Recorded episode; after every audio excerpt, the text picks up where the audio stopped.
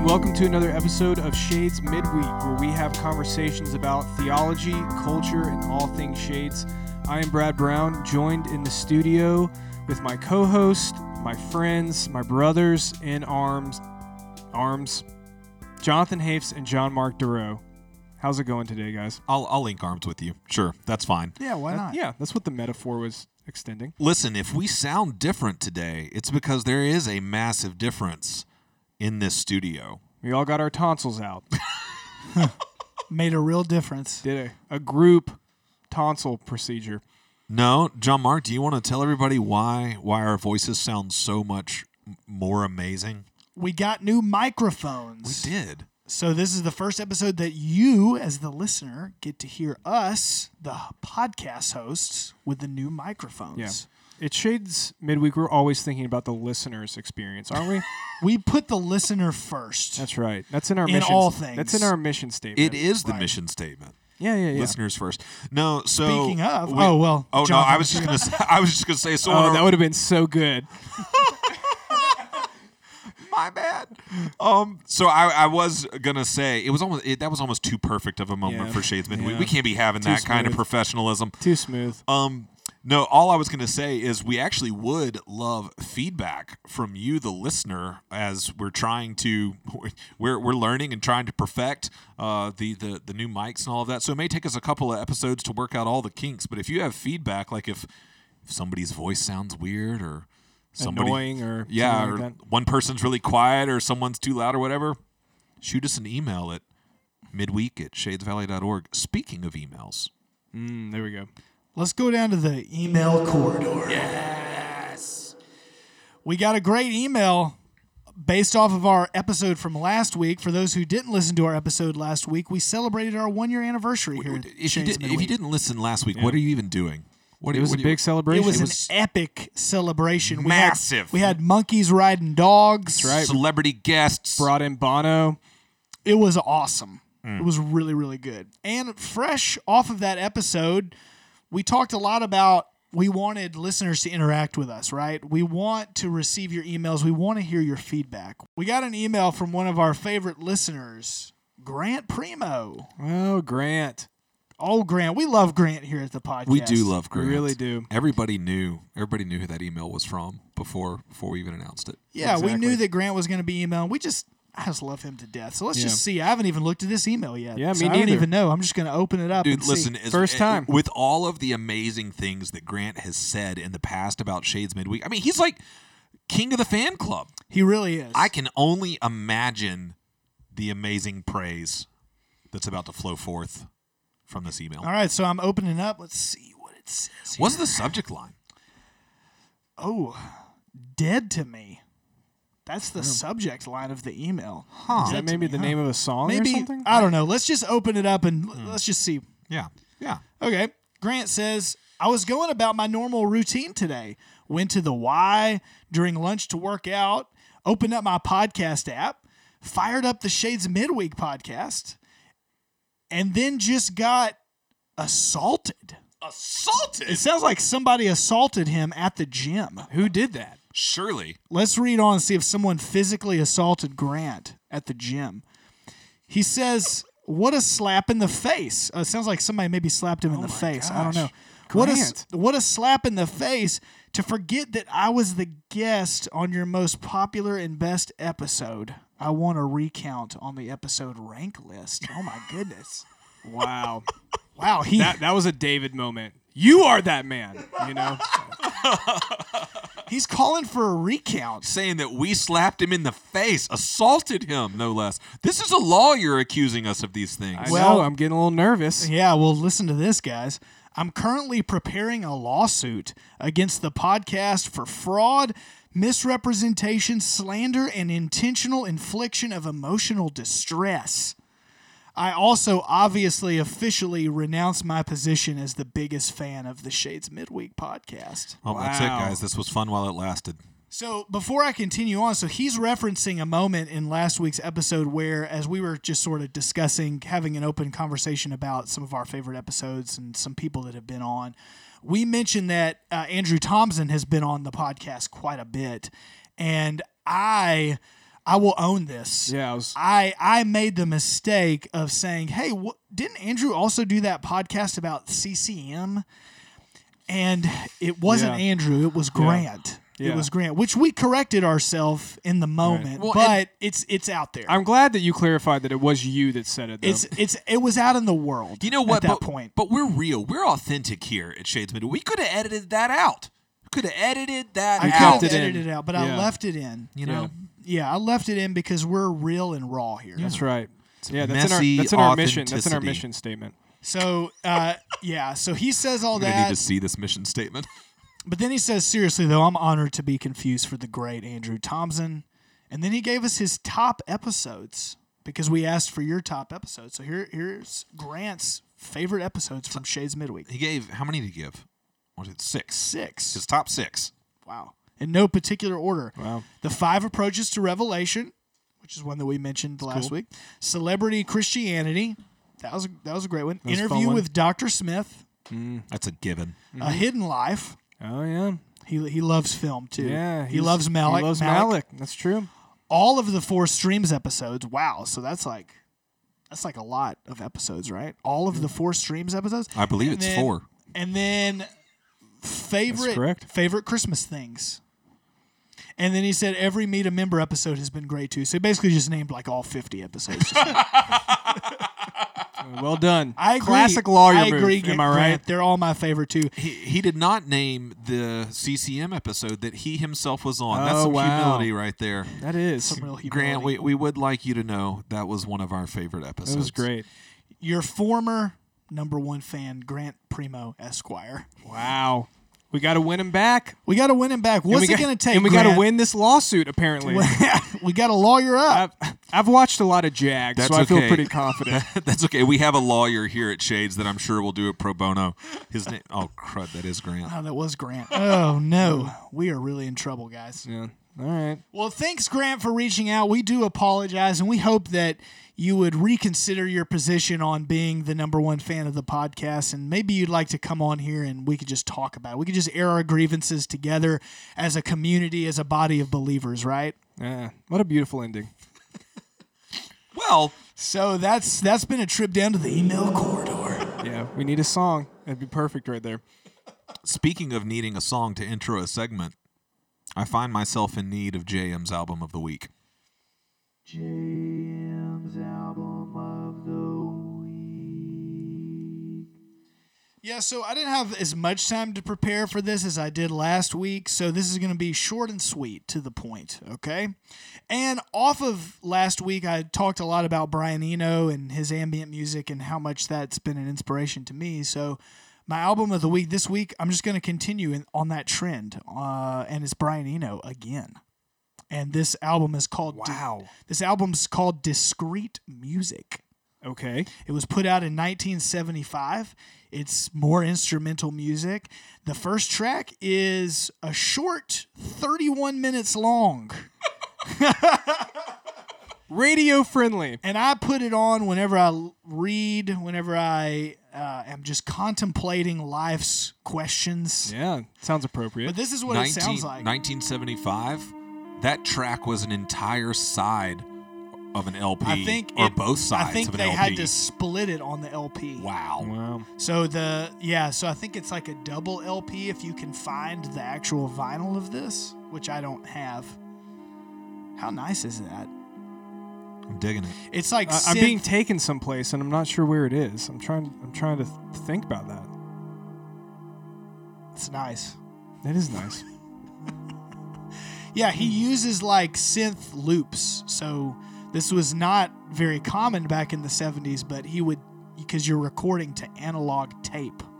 So he would record a synth phrase to analog tape Yeah. and he would do that multiple times. So then all the tape loops are different uh, lengths of time. Yeah. And then you record in, you use those loops, and so you make a whole track of all these different loop phrases that you've recorded. So the whole thing has no sort of rhythm or cadence to it because the loops are actually passing each other. Wow. Yeah. So it's great. And now you can find it in your favorite meditation app, right? I would. Ju- I'm just scrolling through all of his albums. He's got some weird stuff. I would. I would just like to know his process for naming albums. The Equatorial Stars. One other little factoid Before about and after science. Ten pictures. Okay, so one other little factoid about Brian Eno, and then I'll stop. He has this box of cards that he released, and it's called Oblique Strategies. And I bought it. And what it is, is in the creative process, sometimes you get stuck doing something. You, you can't come up with that next idea. And so he has this box of cards, and each card has a different suggestion on it. And so the idea is to randomly pick a card, and you're supposed to use that for direction for whatever creative thing you're trying to do. Ah, And so it can be, and I have not, and I've actually purposefully not looked at all the cards because I want Yeah. it to be a surprise whenever I use them. But it could be something like, um, whatever didn't work uh, last time, like try something new here. It's something like real kind of vague like that. all right. So he actually would make records this way. He'd be like, okay, guys, today, these are the three cards that I've chosen randomly, and they have to like follow those strategies. Pretty wild. so it makes for some really interesting stuff. Wow. He's See, a wild guy. My favorite title right here. My Life in the Bush of Ghosts. Yeah, that's a really popular one. I get what he's saying though. Sorry, I'm just obsessed with these titles of these albums right now. all All right. right. So that's James' album of the week. That was great, James. Thank That you was so fantastic. what in the world are we doing today now that we're 15 minutes into this episode? Well, Brad made a massive promise to our listeners that we have a very special interview today that we really are actually very excited about. But Brad promised that we would be interviewing the president. Do you want to explain yourself, Brad? We are interviewing the president in the studio through a phone.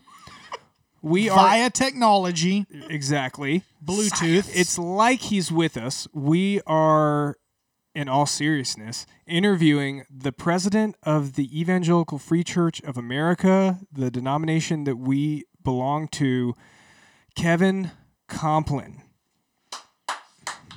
Woo! Yes. He has graciously, graciously, very graciously given us some of his time to talk with us a little bit about himself and a little bit about the EFCA and what's going on in the EFCA. So, without further ado, here's our interview with the president of the EFCA, Kevin Kompelien. I hope you enjoy.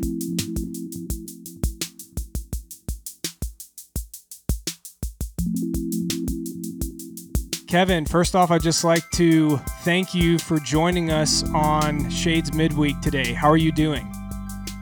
Doing really well. Thank you. It's uh, really a joy to be with you. Thanks for the invitation.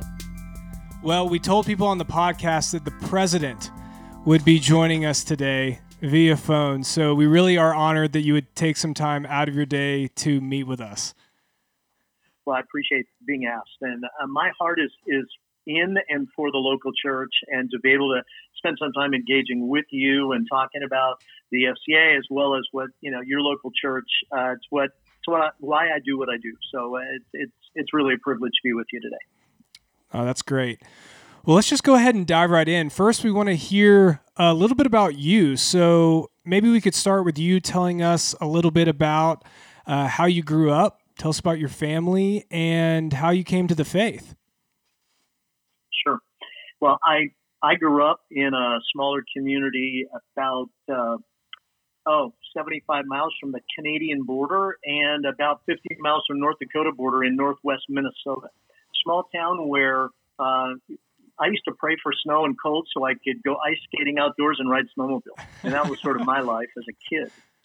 But I grew up in a wonderful Christian home. Uh, my mom and dad uh, both deeply committed to Jesus and loved the church and uh, I, I just uh, the, the local church was just a part of my life growing up. And in fact uh, i came to faith in christ really through the the witness of my mom and dad as a, as a young person. And and then through the investment of my local church um, people there in this small little efca church that just invested in my in my life um, really were a significant part of my of my growth in faith. And so it's been uh, it's one of those times where I look back and I say, you know, and I look at my mom and dad; they're both with Jesus now, and and when I think about it, I I, I always knew they loved each other, and I always knew they loved Jesus, and they served the church and gave me really a tremendous example of how to of how to do that well. Now, uh, we're Southerners here, so if we get half an inch of snow, we're out for a couple months. So, uh, uh, whole city shut down if it snows here, Kevin. That's right. We're not prepared. Hey, you know, I get that. I've lived 27 years in San Jose, California, and so I, I, I love San Jose because it snows on the mountains around us, and I can wave at the snow, and I don't have to mess with it. So I, that's, uh, that's kind of where I'm at right now. Oh, yeah, we don't even get to wave from here. yeah. Now, are you an ice skater? I am. Yeah, I started. I started ice skating when I was uh, four years old. Started playing ice hockey when I was five. So fun story. While we are Southerners, uh, the building that we meet in here, uh, our our church purchased it back in 2006, and it was an ice rink at one point, and has been converted into a church really that's wonderful oh my goodness that, that, that's great it's a great story i love it yeah so we'll have to we'll have to get you down here sometime you'll feel right at home that's right yeah. That'd be good. I would enjoy that a lot. That'd be wonderful. Well kevin tell us uh, a little bit about your call to ministry and um, and how you became the president of the efca well, it really my call to ministry goes back to what I talked about a few moments ago, and it was from my home church. Um, from in this smaller EFCA church in a small town, I had the opportunity as I was growing up to really be involved doing ministry, not not just watching it, but to do it. Uh, we had a youth group that was much larger in size than than would be proportional to the church itself, and and, and we had a volunteer youth leader. He was a, a junior high science teacher, and and he invested in us, saw some leadership abilities in me, and began to invest in me. And he he said, "Hey, I have a full time job. I have three little kids and a wife. I can't do all this stuff. I need to train you how to do it. And so he taught me how to study the scriptures, how to teach. Um, we were involved, I got involved serving in a variety of levels as I grew up. And throughout that whole time, literally affirm those of us that were involved in, in, in youth ministry as they saw gifts in us. And some of these dear old saints would come up and say, Have you ever thought maybe God would be calling you into ministry? We see some gifts in you. We, we see how God's using you in the ministry here. And, and what's what's fascinating is out of this church, out of a youth group of uh, it was fairly large youth group for a small church, 25 or 30 kids in this youth group. Out of that group, there are four or five of us that have been pastors uh, four missionaries, a seminary, um, a seminary professor, and, and we all, and and more and a number of folks that kids I grew up with that have been leaders in local churches, and and it's because this church invested in. Mm. Well, I, I began to pray, Lord, is that really what you want? Do you, want me to serve in ministry? And while I was uh, at, in, in uni- my university years, it was really clear that the Lord just put on my heart, yes, I'm calling you uh, into ministry. So I went to Trinity Evangelical Divinity School, the EFCA seminary in the Chicago area, and, and graduated from there. It's where I met my wife. She had attended a college there. Uh, we met, were married, and then served uh, two EFCA churches, two free churches, one in the university town in southeastern Minnesota, on the right on the Mississippi River in the southeast corner, and, and then God called us to San Jose, California. And in in one of the like like the ninth largest city in the country, a very multicultural city, and the Lord just opened significant doors for us in ministry to first genera- generation immigrants in our community, and at the same time we started an outreach in East Africa, a mission focus among an unreached people group, which led me multiple times to the continent of Africa, and um, in 2005, the end of 2005 uh, God just put a real call in our hearts to leave the local church and to go into missions full time. Mm-hmm. So for most of a decade, I led the Africa division of Reach Global, which is the EFCA mission, and had a chance to just travel all over the continent and see. I mean, God did some things there that absolutely are, are mind blowing of the way that leaders are raised up and churches were planted and significant ministry started. And, and it was out of that I was I was enjoying what I was doing in Africa. And uh, I got an email that said, "Hey, your name's been uh, suggested as somebody who uh, might be interested in the EFCA president role, and and so I literally I prayed for three months before I got up enough courage to fill out this lengthy um, application, and and and it was out of that that God opened the door for me to serve in the role I'm in now, and I'll be in it. Uh, June will be the end of six years. That's all. Like I have like fifty questions I want to ask to dive deeper into each of those things. Oh, but I well, know we have dive, you dive for a deeper, man. time. Whatever you want to do, I'm, Oh. I'm good. Like I want to do a whole podcast sometime, episode of just you telling us stories from your time in yeah, Africa. I was thinking about asking for him to just share one story, maybe. do, do you have one that comes to mind? Oh well, let, let me give you. It's a it, it, it's a story at the beginning of my time. Uh, in fact, it would have been this would have been 2007, I believe. Uh, we had a staff conference where we we we had missionaries living in six countries, and we had a, some growing national partnerships. And we brought our staff together in at a conference center in Kenya, and we brought six leaders from from uh, national leaders from uh, churches in five countries in Africa. And we had them together, and they began to uh, we began to talk about reaching the unreached and the significance of of of, of engaging people who had never heard the gospel. And and and at the end of one evening, we brought these six guys up and laid our hands on them as a group, and we prayed over them. And we were exhausted from the day. I went back and went to sleep. And the next morning, they were bleary eyed, and they came to see me, and they said, "Kevin, we need to talk." They said we couldn't sleep all night long. And, and, and I'm like, oh, man, what did we do? My first thought was, I hope we didn't offend them. What did we do? And, and, and so they, I gathered some of my leadership team and we sat down with these six guys and, and they said, we spent the whole night singing, praying, worshiping, reading the scriptures and crying out to God, Lord, if these folks from America are that concerned about reaching the unreached in Africa, what are you asking us to do? Hmm. And they said, we really believe God's asking us to launch something that we want to call Reach Africa that could be an indigenous African expression of church planting movements among the unreached. Would you be willing to help us? Hmm. Well, that's one of those like nanosecond answers. You know, I, you know, I didn't need to pray about that one. That's one of those. Yes, we'll help you. And, hmm. and and to tell you what came out of that is just incredible. Over a ten year window of time, we saw God move from five countries to more than twenty countries.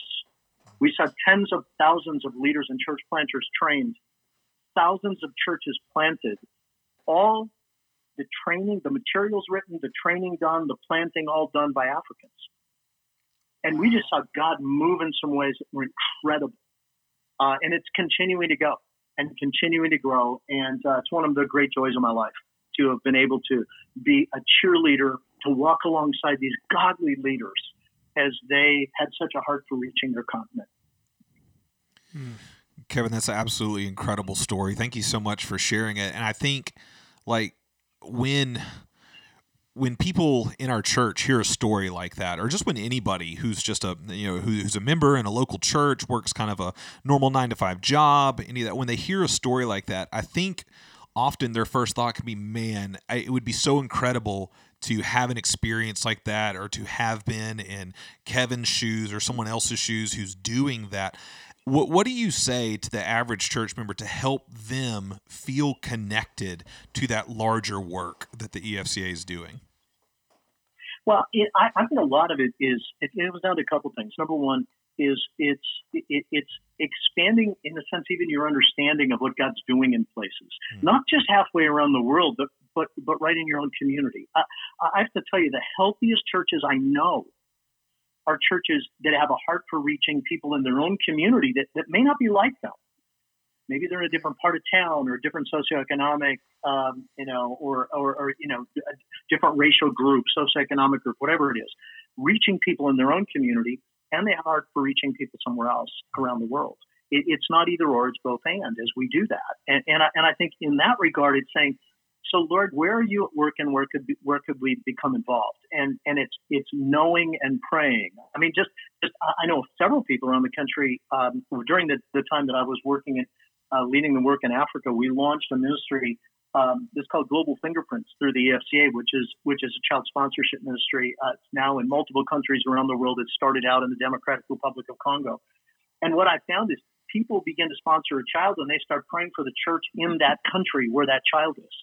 because a lot of what our focus is out of Global Fingerprints is ministering to the lives of children and planting churches in communities. And it's it's working in and through the church with an eye to the church. So some of it is just getting to know what's going on, so your heart is there. Um, you know, even finding out some the names of some missionaries, the names of some national national leaders around the world that you could pray for.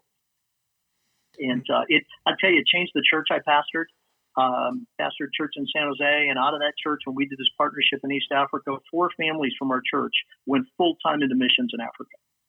Um, and one of which happened to be the senior pastor and his wife to do that. I, not to scare you, but that, that's what happened to us. And, and, I mean, it was. But, but what happened is that for us, missions no longer were sort of nameless, faceless people. These were real people we knew because we sent how about a dozen short-term teams to East Africa over an eight-year window of time. So our, our people got to know people, and and so they weren't they were no longer praying for um, things they didn't understand. They were praying for people that they knew, mm. and that that makes, makes a huge difference. Oh yeah, that's so powerful, Kevin. We want to come back and talk more about the EFCA and Reach Global.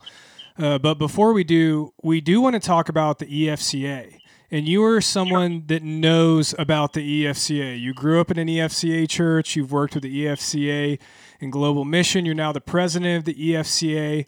Um, down here in the South, y'all, uh, uh, people aren't as familiar with the EFCA. Uh, neither uh, Jonathan, John Martin, or myself grew up in an EFCA, uh, in, in the EFCA or an EFCA church. And we just, you know, we just had a membership um, class this past Sunday, and the, the joke that I make is that is the EFCA were Baptists without the baggage. Um, now, I don't think that's the best description. Um, so we want to hear from you. Uh, so when someone asks you to describe the Evangelical Free Church of America, uh, what do you say? Yeah, I would describe it this way: we we, re- we really are an association of autonomous and interdependent churches that are focused on a mission we share, which is to glorify God by multiplying transformational churches among all people. It's about seeing the gospel go forth. So it's about a mission we share that's gospel centered. And, and it's about a statement of faith that we hold very deeply that are, in a sense, the gospel essentials. So what for, for all the years of the EFCA, what's held us together is values that we share and trusting relationships. In fact, you know, in, in almost every ministry that I know, it's about shared values and trusting relationships. And so the values we share are the mission that God has us on and our statement of faith that holds us together. And our trusting relationships are because we get we get the privilege to do this together. And it's it's local churches and regional districts and and our national and international ministries, the EFCA, and we get to work together on things that matter for the kingdom of God. And, and so it's it's far more an association um, that is grassroots in nature. It's been that way from the very beginning. Uh, in fact, I, I had somebody when I that was not a part of the EFCA when they heard I was going to become the president of the denomination. They said, "Wow, Kevin, that's amazing." I mean, you have to have a lot of authority in a role like that, and I just laughed because I said, in the in the free church, free matters, right? In the EFCA, but we but what we are is we're together on a mission that's gospel driven. And that's what keeps us going. And my heart is I, I told the, the search committee when they were looking for a presidential candidate in you know in, in, in 2015, I, I I just said, you know, my heart is to lead a, a, a movement of gospel centered churches that want to make a difference for the kingdom and, and that's that's really what we are. His answer was a lot better than yours, Brad. Definitely. yeah, we need to record that for the membership class. Um, you talked about uh, the statement of faith. When you talk about the values of the EFCA, uh, would you list maybe some values that the EFCA has that uh, hold bring, uh, bring churches together outside the statement of faith? Sure. In fact, it, it, part of what I did in the early days when I was um, president, so in 2015, 2016, um, I walked away from the conference and I was elected president of the EFCA. And on the way on the on the way back home, I turned to my wife Becky and I said, "So um, now I need to figure out what a president does," because I said. I, I'd never been the president of anything before. I mean, not even my fourth grade class or anything. And so it was, and, and so, so what I did is I spent some time over the course of the first uh, couple of months just praying and asking the Lord of all the seemingly gazillion things that I could do, what do you want me to do? And, and there were a couple of really important things God put on my heart. The, the first is, uh, Kevin, I gave you that experience in Africa for a reason. And that is that I think mm-hmm. it's important that you that you work to help churches in North America, churches in the U.S., to begin to look at their own communities through the eyes of missionaries. Uh, who's here? Where are the unreached, the unnoticed, the you know the the uninterested, the unengaged people in your community, and, and how could you reach them? And that's what missionaries do. And it's mm-hmm. begin to just look at your community differently. The second thing that it really put on my heart is that we could begin to work as what I call one EFCA, and, and that is local churches, regional districts, the national and international ministries of, of EFCA working together to see the kingdom of God advance and the gospel go forward. Now, when when I began to think about that, I thought, okay, so the key then is we're going to do this together. We need to know what we, we need to know what our shared values are. And I knew our statement of faith was clearly some of our shared values. And I said, so what mm-hmm. are some mm-hmm. of the other values? What are the things that have been there for a hundred years that are still here? Hmm. They're rooted deep in who we are. I took like six months to a year and I just talked to people and prayed and went around the country and got a chance to interact with missionaries and pastors and leaders. And, and, and God really put on my heart six things. And, and I, and the more I began to talk about this, people's eyes began to light up. It's like this, this, this was back here long time ago. And, and, and it really begins with, there's six words. I, I call it, the first word is the word abide. And, and it's, it's about an abiding faith in Jesus Christ, a dynamic personal walk of faith in Jesus Christ that is empowered by the Holy Spirit and spirit dependent prayer. I mean, it is about a real walk of faith. Hmm. The, the second is, it, is, is the word scriptures or the word that, that we're people of the book, that, that we want to know and obey the authoritative inerrant word of God, and that we're Bible people in that sense. The, the third is gospel, and, and that is that it is the work of Jesus Christ, his, his life, his death, his burial, his resurrection, his ascension, his coming again, his work on our behalf, that changes everything. And what we do has to be centered around the gospel. Uh, the, the, the, you know, the fourth thing is mission. That we're on Great Commission, Great Commandment kind of mission for God. And, and you go back the early days of the EFCA when we were first these, we were primarily a uh, uh, an immigrant movement of Swedish, Norwegian, Danish folks that were coming over and were, were gathering and forming these churches that they called free churches.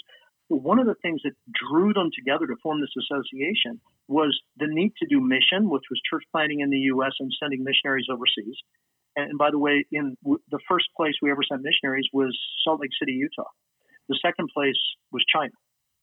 And so there's a sense that in the U.S. and around the world, and and the fact that we we we brought together to be able to train leaders. Hmm. So mission has been a huge part of what it is. So it's abide and word and gospel and mission, and and and the fifth word is, is the word community. That that we get to do this together. That that we don't do it alone. That we really are better together. And the sense of the connections we have that matter. And, and the sixth word is the word unity. And and it's that we are we're united on gospel essentials and there's a lot of charity on other things. And that there are things we agree to to disagree about that aren't gospel that aren't gospel central, um, but we are about those things that really matter. So I mean, those six values to me have been there. They're there today. They were there hundred years ago, and along with our statement of faith, really guide where we want to go. Because really, what we're about is multiplying disciples and disciple makers and extending the gospel into communities so we could strengthen, revitalize, and plant churches. I mean, that's a huge part of what we do. That's so good. I mean, I think we just resonate so deeply with that. And as you're talking, I feel like you're describing Shades Valley. And so that's a good mm. thing. that's great. That's great. Yeah. Kevin, uh, you know, evangelical can mean so many different things to different people. So, what do we mean uh, when we say evangelical?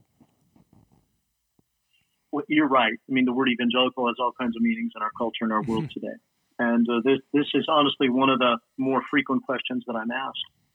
And when, when I when I look at it, I, I mean, I want to step back and, and, and look at what it is because Uh, you know, in our world today, uh, it, it has all different kinds of meanings sociological, political, you name it, theological, they're all out there. But, but simply, when I boil it down, it's this that the word evangelical is an English translation of an ancient biblical word that simply means good news. And so, as evangelicals, we, we're the ones that carry the good news with us. We're, we're the ones that bring good news that that out of the loving heart of God, that He has such a heart for lost people in a broken world that He wants to He wants to bring them back. He wants to bring them into right relationship with Him. And and it's I, you know I think it's so much of the essence of that we find in in Ephesians chapter two, where in, in Ephesians two Paul's writing and he says you're you're dead in your transgressions and your sins. I mean, we weren't just sick; we were dead. We're spiritually dead. And, and then we get into verse four, and he says, but God, who is rich in mercy, because of his great love in which he loved us, he made us alive together with Christ. And I think that's the word evangelical, is that we carry that message with us and, and we should live it and speak it, and it should be really the essence of who we are. Yeah, that's slightly different than typ- than typically what we uh, hear people say when we ask them. So, what do you think the word evangelical means? oh, yeah, absolutely it's very different, and that's what, to some degree, I mean, what I'm looking at right now for me is is part of what I'm doing is having conversations like this just to remind people to say, could we, could I just like remind us that this this word has had some really significant meaning in the past. It's not just what it means now. And and the other is we need to understand too, as we think about the global church, we think about the the church outside of the United States. The term evangelical has way more of that historic meaning there than it does here and and so we're you know we're we're seeing God do some very significant things. Well, Kevin, we have just a few more questions for you. Uh, we want to move back to talking a little bit about Reach Global, but before we do that, uh, we have something that we do in almost all of our interviews, and we would be remiss if uh, we did not let our listeners experience uh, a lightning round with you. That's great so so we, we're glad that you will be a good sport with us here, but we're just going to throw out uh, roughly about 10 just rapid fire questions and just kind of first thing that comes to mind. Just, uh, yeah, this just help us get to know you even a little bit more. That's right. Sure. So question num- so question number one, Kevin, how do you like your eggs? Scrambled. Simple. I like it. question number two probably can't do this right now because of COVID, but if you could pick one place to vacation, where would that be? It would be Italy. Oh yeah. Oh yes. Have you been before? Been a couple of times. Oh, incredible! A specific? Do you have a specific place there? We're looking for recommendations. uh, you know, I, I I've only briefly visited Florence, and uh, my wife and I would like to go back there again. Would like to just explore more in the area there. Awesome. All right. Uh, how do you like your coffee? Black. We knew, we knew we liked you, Kevin.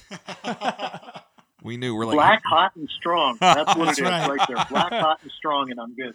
Oh, that's so good. Kevin, do you have a preference between Instagram, Facebook, Twitter, or TikTok, or none? you know, on the one hand, I'd say none. I probably use Instagram more than others. Uh, yeah. All right. Um, Kevin, do you have a favorite band? A favorite band? Or a band that you like? I know it's hard to say favorite. Yeah. Um, I, you know, and I, am a bit uh, a bit eclectic in some of the some of the, the music stuff. I mean, going back to my days growing up, uh, mm. I would say be a band like the Eagles. Uh, one of my ah. favorite bands as a kid. You know, when I was a uh, like high school college student. that's that's a good choice. Good choice. Kevin, my next question is also about favorites, and it's which EFCA district is your favorite? Remember, we are well, in the it, southeast. It, you know, it depends on who I'm talking to. But you know what? I think the southeast district is just wonderful. Yeah. and, and uh, Glenn Schreiber's my hero. So. Hey, there it is. We love Glenn. Oh. Do you have a favorite theologian? Um, yes, uh, you know, I mean, there's some older theologians and some newer ones. I mean, I I, I, very much uh, on some of the older, more classic ones. I mean, I love reading a lot of stuff Calvin's written and those kinds of things. I, uh, Tim, I appreciated some of what Tim Keller's been writing uh, recently in a number of things. Um, and uh, and just as far as more systematic theology, I, I just love Wayne Grudem's systematic theology, and he's uh, enjoyed reading that as well. Well, along those lines, would you list uh, several books that have been influential uh, in your faith? Wow. Um, you I know, I go back a ways. Uh, yeah, let me, let me, let me go back a ways. I mean, obviously outside of the Bible. Um, uh, but that's right. Knowing that's right. God by J. Knowing God by J. I. Packer. I mean, as a, as a mm. young as a you know a young a young leader, that was extremely significant to me. Um, as uh, and uh, some of the work uh, John some of John Stott's work mm. that he you know his um, his uh, basic Christianity and and and some of his work on the cross just was has been very helpful for me. As as I think about some things more recently that have helped me more um, missionally, a cu- couple of authors that have been really helpful for me. Uh, one is Steve Addison. Steve's in, from Australia. He's got a hmm. he studies church planting movements and what God has been doing around the world. And and and, and there are two or three of his books that have have really sort of rocked my world of thinking about multiplying disciple makers and multiplying church multiplying churches and how we do that. I've appreciated um, I've appreciated Steve Addison a lot. Um, you know, I mean, those, those are a few right off the top. I could give you some more, but um, those are a couple that have that have that have helped me. All right, and last question, kind of a serious question. Have you ever seen a kangaroo in person? uh, I have, but it's been in like a zoo. It hasn't been in the wild, but I have seen them in person. Yes. All right, very good, Kevin. Thank you, you so much. You survived. You survived. survived the lightning round. Hey, that's good. Oh, well, Kevin. Just a few more uh, questions. We are we are so thankful you're being so gracious with your time, especially for our ridiculousness. Um, but just to go back to the conversation about Reach Global, um, couple of th- there are a couple of things that Reach Global does that we'd love for our listeners to get to hear a little bit more uh, about. So, could you just say a few things to explain to our listeners what the All Peoples Initiative is? Sure. Well, the All People Initiative really is it's an initiative uh, uh, nationally here in the U.S., which which has a focus on reaching with the gospel and seeing disciple making leaders raised up and churches planted among really the, the growing diversity across the United States as we we think about again, like I said earlier, where where are the where are the places and the people where the gospel needs to really reach? And, and, and when we think about the All People Initiative, you know, you think initially that it would be there's a number of racial and ethnic, you know, groups and places and issues that we need to address, and that certainly is true. And, and yet, what what I'm encouraged by, even recently, one of the newer uh, kind of growing pieces that they're a part of our All People Initiative is connecting people in local churches that have ministries to folks in their communities with disabilities. And it's it's looking to say where are the people that are unnoticed in communities? Where are the people that aren't being touched with the gospel? How do we look for them? And so the All People Initiative is really to say we want to work as as best we can so that the church looks like what we'd see in in the in the book of Revelation, where you see people from every tribe, tongue, language, and nation. And certainly, it's a part of that our overseas missions work that we do. It was a significant part of what I did for a decade in Africa. But we look around the United States as well, and, and the truth is there's a significant number of the unreached people groups from around the world that live in the United States today. And say, where are they? How do we begin to reach them? How do we and how do we address some of the longstanding issues in the United States?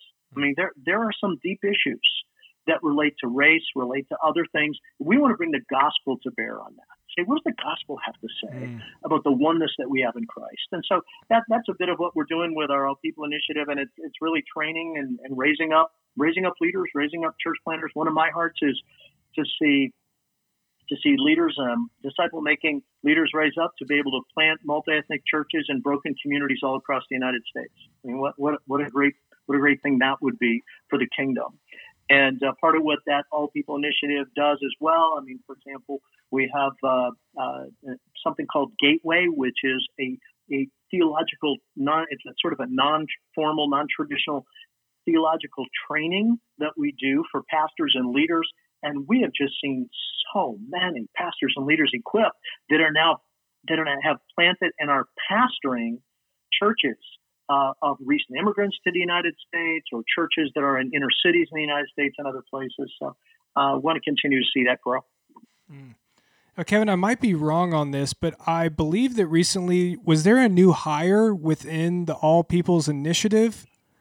There was, yeah. We just, in fact, we just uh, Alex Mandes has been leading that for a number of years, um, and April Warfield has just come on to be working in that multi-ethnic area within us within the within the EFCA. Uh, April worked for a number of years uh, with what was called BUMP, which is uh, Bridging Urban Ministry Projects, which was uh, opportunity for teenagers to go and do ministry in inner cities, and and she now is giving leadership to help us in this uh, in this uh, multicultural dimension of ministry.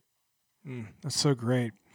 Uh, thank you so much for telling us about that. We'd also like to hear a little bit about the EFCA crisis response and uh, the work that's done there you know, crisis response is it's been a, it's been incredible to watch crisis response grow and to see the opportunities. Um, it's it's like Mark Lewis who leads crisis response. He says, you know, out of every crisis, a mission opportunity arises. Mm. And so it's in looking at places around the world and in the United States where where there's uh, often it's a it, it, it's some type of a, a, of a natural disaster like major major ministry we've had for a long time was following the Hurricane Katrina that that hit New Orleans area so hard the opportunity to to have ministry there in the Houston area following the the hurricane and all the devastation that happened there there's some work now that's being done up in a town called Paradise, California, that literally just was wiped off the map by a wildfire and ways to be able to work with local churches. Often it's teams of volunteers from churches around the country that come to be able to do um, rebuilding, but then to walk alongside people to share the gospel and to connect them to local churches. So we've seen it in multiple places around the United States and multiple places around the world. Mm.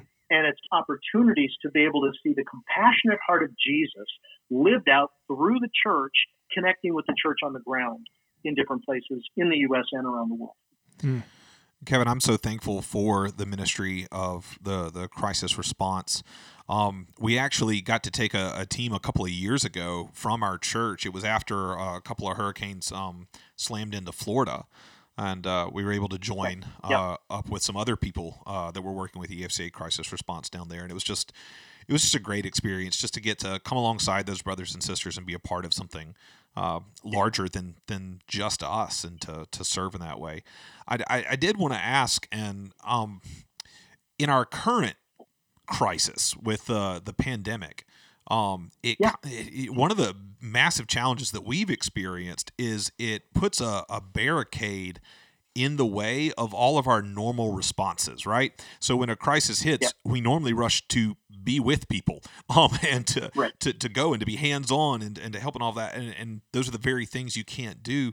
Uh, is there anything particular that you have been seeing uh, pastors or churches do, or that you've been encouraging pastors and churches to do in order to be able to respond well in the midst of this uh, in, in their communities and local churches? Sure. Well, I mean, here's some of the things that I've seen local churches doing that I've been, been encouraging others to look at. Number one is a lot of a lot of our churches. We already have existing connections and relationships with whether it's ministries, uh, maybe other churches in our communities, people we already know. And rather than starting from scratch, it's saying who's who's there, how could we get involved? Obviously, doing it safely, where you know, where, where people are taking appropriate precautions and all of those things.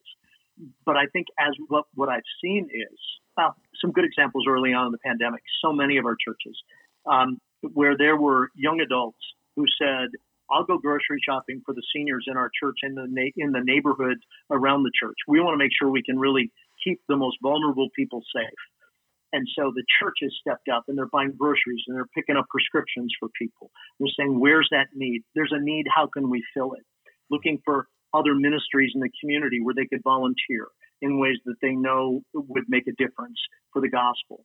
Churches that are are even even now. I mean, I, I know you know a couple churches where they're just more um, uh, strategically going places outside. These are places like in Alabama where it's not super cold in the wintertime and where they're mm-hmm. going outside where you can you can be around people safely and, and simply having conversations with folks and and to to to be able to say we want to do we just because there's a pandemic it doesn't mean we don't care. We do care. And I think part of it is just finding creative ways. I, one of one of the ways I really loved was a uh, a friend of mine who said you know I just realized that I needed to tell my neighbors this was in the early days of the pandemic I need to tell my neighbors that I care about them. And so she made up a little card with her name and her address and her phone number. And she simply said, Hi, my name is Amy. I live across, you know, I live at this address on our block. I just want you to know I'm praying for you. And if there's anything I could do to help you, please call me. And she just went around and put that on doorknobs in her neighborhood. Hmm. And it was just a way to say, I care. And, and so I think some of it is we just we, we we can't be afraid. We need to live. We need to step into this and be creative and recognize that I think honestly, as the pandemic begins to wind down, Lord willing, more vaccines are out there and a variety of other things. People are going to be hungry for connections with people, and I think as the church, we need to be prepared. So, what can we do to have meaningful conversations with people? Uh, I know just in my own neighborhood, I've gotten to meet more of my neighbors that live two or three blocks from me. My wife and I walk every early every morning and before dinner every night. We go out for about a two mile walk in our neighborhood. We've gotten to know people, talk to them in their driveways, all this kind of stuff. That Lord willing, into the future, we're going to be able to continue to grow and develop those relationships. So it's, uh, I think it's just being very practical and saying, Lord, how can we be your hands and feet? That's awesome and so helpful. I, I, it's so funny to me how often we can overcomplicate things, and sometimes it really is just the simplest of of things that you can just do in order to connect with people and and reach out. Yeah, I mean, absolutely, absolutely, and uh, you know, and I, I don't, I don't know. Sometimes I think we, we we can tend to make things more complex than they really need to be. Kevin, we we didn't plan on this question, but I was thinking about, I was reflecting on 2020 uh, as Jonathan was asking just about uh, this pandemic that we've been in, and and obviously last year too, uh, we saw a year of.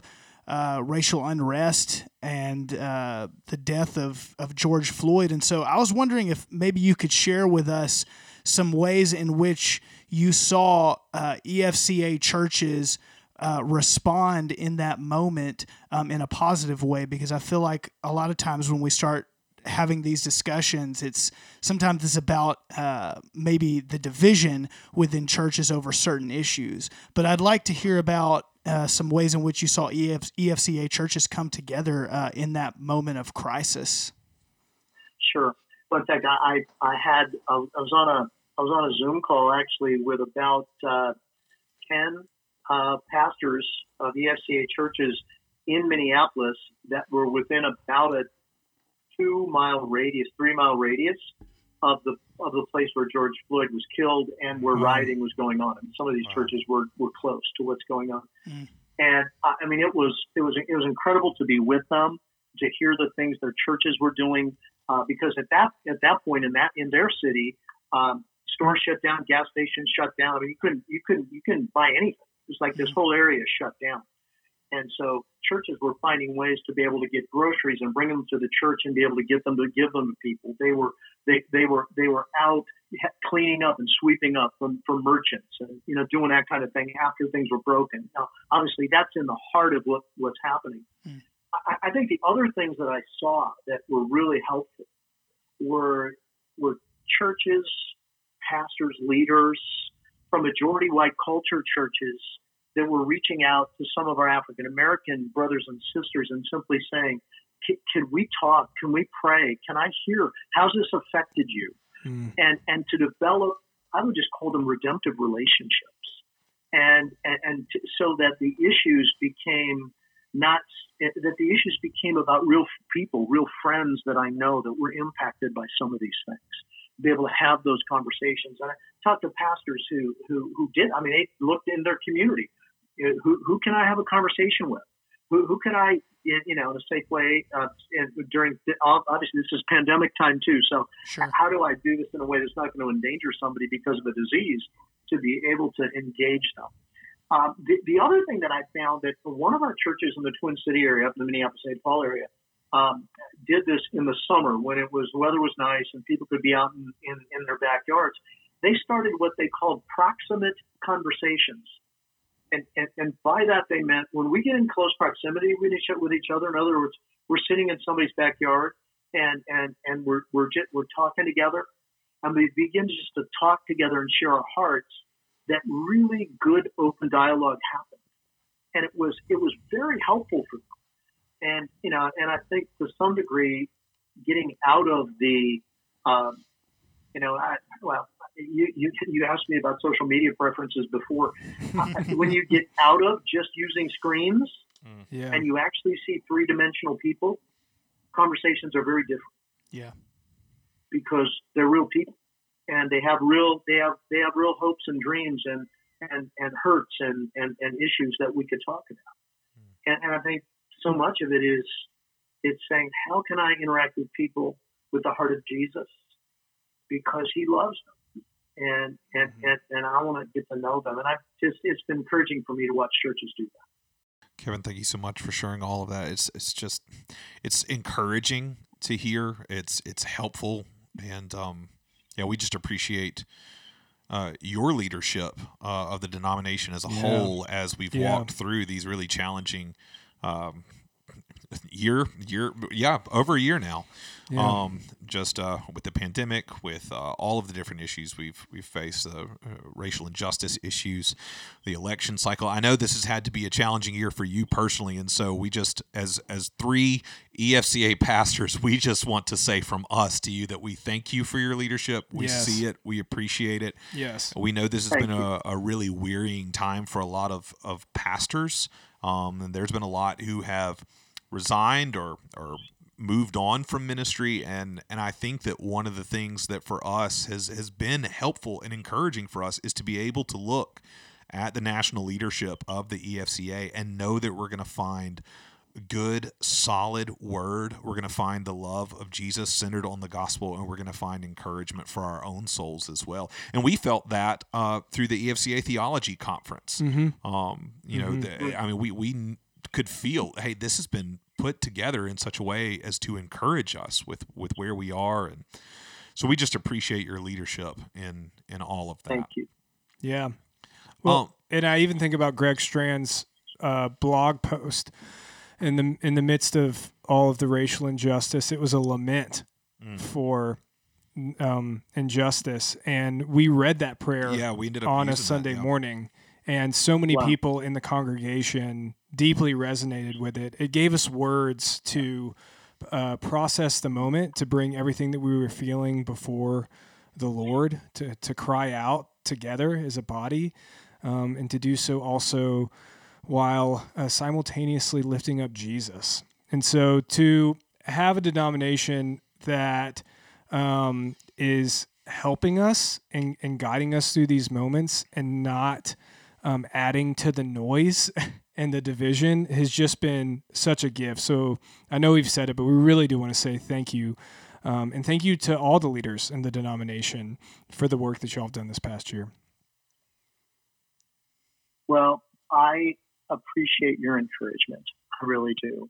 I just, uh, you know, as I think about our desire, how we can best partner with our districts and serve our church as well, how we can resource some things like a prayer of lament, um, some ways to help people think through things. That's why we do what we do. So thank you for your thanks for your encouragement, and uh, it, it's it really is a joy to partner with you in, in the work of the gospel. Yeah, the the the joy and the pleasure is ours. It really is. Now, now, don't think that we don't have any complaints. We do after we get off the phone with you. We do have to talk a lot about Glenn Schreiber for a while. That's and right. Just uh, That's okay. That's okay. Oh, Send, No. send me an email. I'll take care of it. well, but before we before we get off the phone with you, and just once again, thank you for being so gracious with your time. uh, just one final question: if uh, if our listeners and our church members, if they wanted to feel more connected to the denomination as a whole, are there any steps that you would recommend them taking? Well, I mean, I think there are a couple of things. I mean, I would encourage them to go to our website, which is simply efca.org, just efca.org. Um, some great resources on there as far as things about some of the ministries and some of the you know the blogs and conversations, et cetera, that we you talked about are all there. There's also an update that twice a month we um, we send out. It's an email update called EFCA Update, and at the bottom of our of our homepage of our website, you can sign up for that update come out a couple times a month, and it'll just give you things, articles maybe to read, blogs that have been written, training opportunities, ways to to be able to find out a little bit more about what's going on within the EFCA, and those would be a couple of really good steps. And then, uh, you know, just to continue to engage with with Glenn and what's going on in the southeast part of the United States and we see what what's happening there, along with some of the ministries that you've talked about. And you know, I think about even Reach Global and, and missions and missionaries. If there's a part of the world that you have a real heart for, I know Brian Duggan, who leads that team, and his the team that he works with, would be happy to engage you in any of those ways that we could serve you. Awesome. Well, and please pass along uh, our uh, appreciation to whoever it is that that runs and designs the EFCA website, because I know that even from even from the ten years that I've been a part of the denomination, like the the website is just it's so well done, mm-hmm. um, and and has improved so much over the years, and is a, a really helpful helpful resource.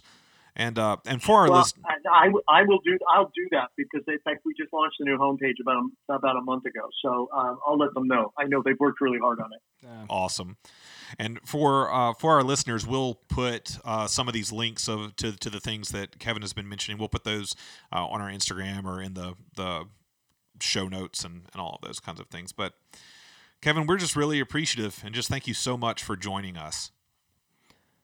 Well, you're welcome. It's been fun for me to be with you and appreciate what you're doing there in your church and in your community and um, that you want to engage and be a part of this this group of uh, churches across the country that we call the EFCA. Yes. Kevin, as we go, how can we be praying for you and for our denomination? Well, you know, I think there are several things, especially as we move. You know, you, we mentioned the last 12 months, 12, yeah, 12 months or a little bit more have been unlike anything any of us have experienced. And as we move into sort of what's next, um, prayer for wisdom and how to best, um, in a sense, move into these next months to see the gospel really go go forth in people's lives. And for me, how can I best come alongside our district superintendents and our, our national, our you know, our national ministries and our international ministries, our Reach Global, Reach National um, staff, for me to, to know how I can best be at that encouragement to them and have wisdom as we begin to move all of this forward. Because I, I mean, I think there's some really incredible opportunities that are ahead for us. I just want to make sure that we're not so exhausted that we miss them. Mm-hmm. And, um, and and so you know, Think pray for that for me. I think across the movement, um, there's just a real need for grace and strength and really the winsome heart of Jesus to be seen within churches and churches into the community where we stand clearly on the truth of, of the gospel. Where we do it, well, like the Apostle John wrote in, in, in John's gospel, John 1, verse 14, the last part of that verse. I mean, John probably understood Jesus as well uh, in his earthly life as anyone except maybe Mary. And John described Jesus as being full of grace and full of truth. And I just pray that's what we would all be that we'd be like Jesus, full of grace and full of truth as we share his love with others. We'll know that you and all other EFCA churches are, are, in our prayers. And we just thank you again so much for your time, Kevin. It's been such a blessing. You're welcome. Thanks for the invitation. Well, we hope that you enjoyed uh, that interview as much as the three of us did. Uh, Kevin was just so generous with his time, and and what you heard is him. Like, I mean, that's how yeah. he really is. Uh, he really is the nicest human being that we've ever met. Yeah, I've always said that as the president of the EFCA, Kevin is not our pope. But if he was, I don't think I'd be upset. he would make a great pope. He really would. He is such a joy to have on. Yeah, and and he was only present for the interview portion of this. So, Kevin, if you go back and listen to what we recorded as an intro, and even this is an outro, Yeah. we apologize. We're sorry. well, this has been another episode of Shades Midweek. We thank you for joining us, and we will see you next time. Yeah. Go to efca.org.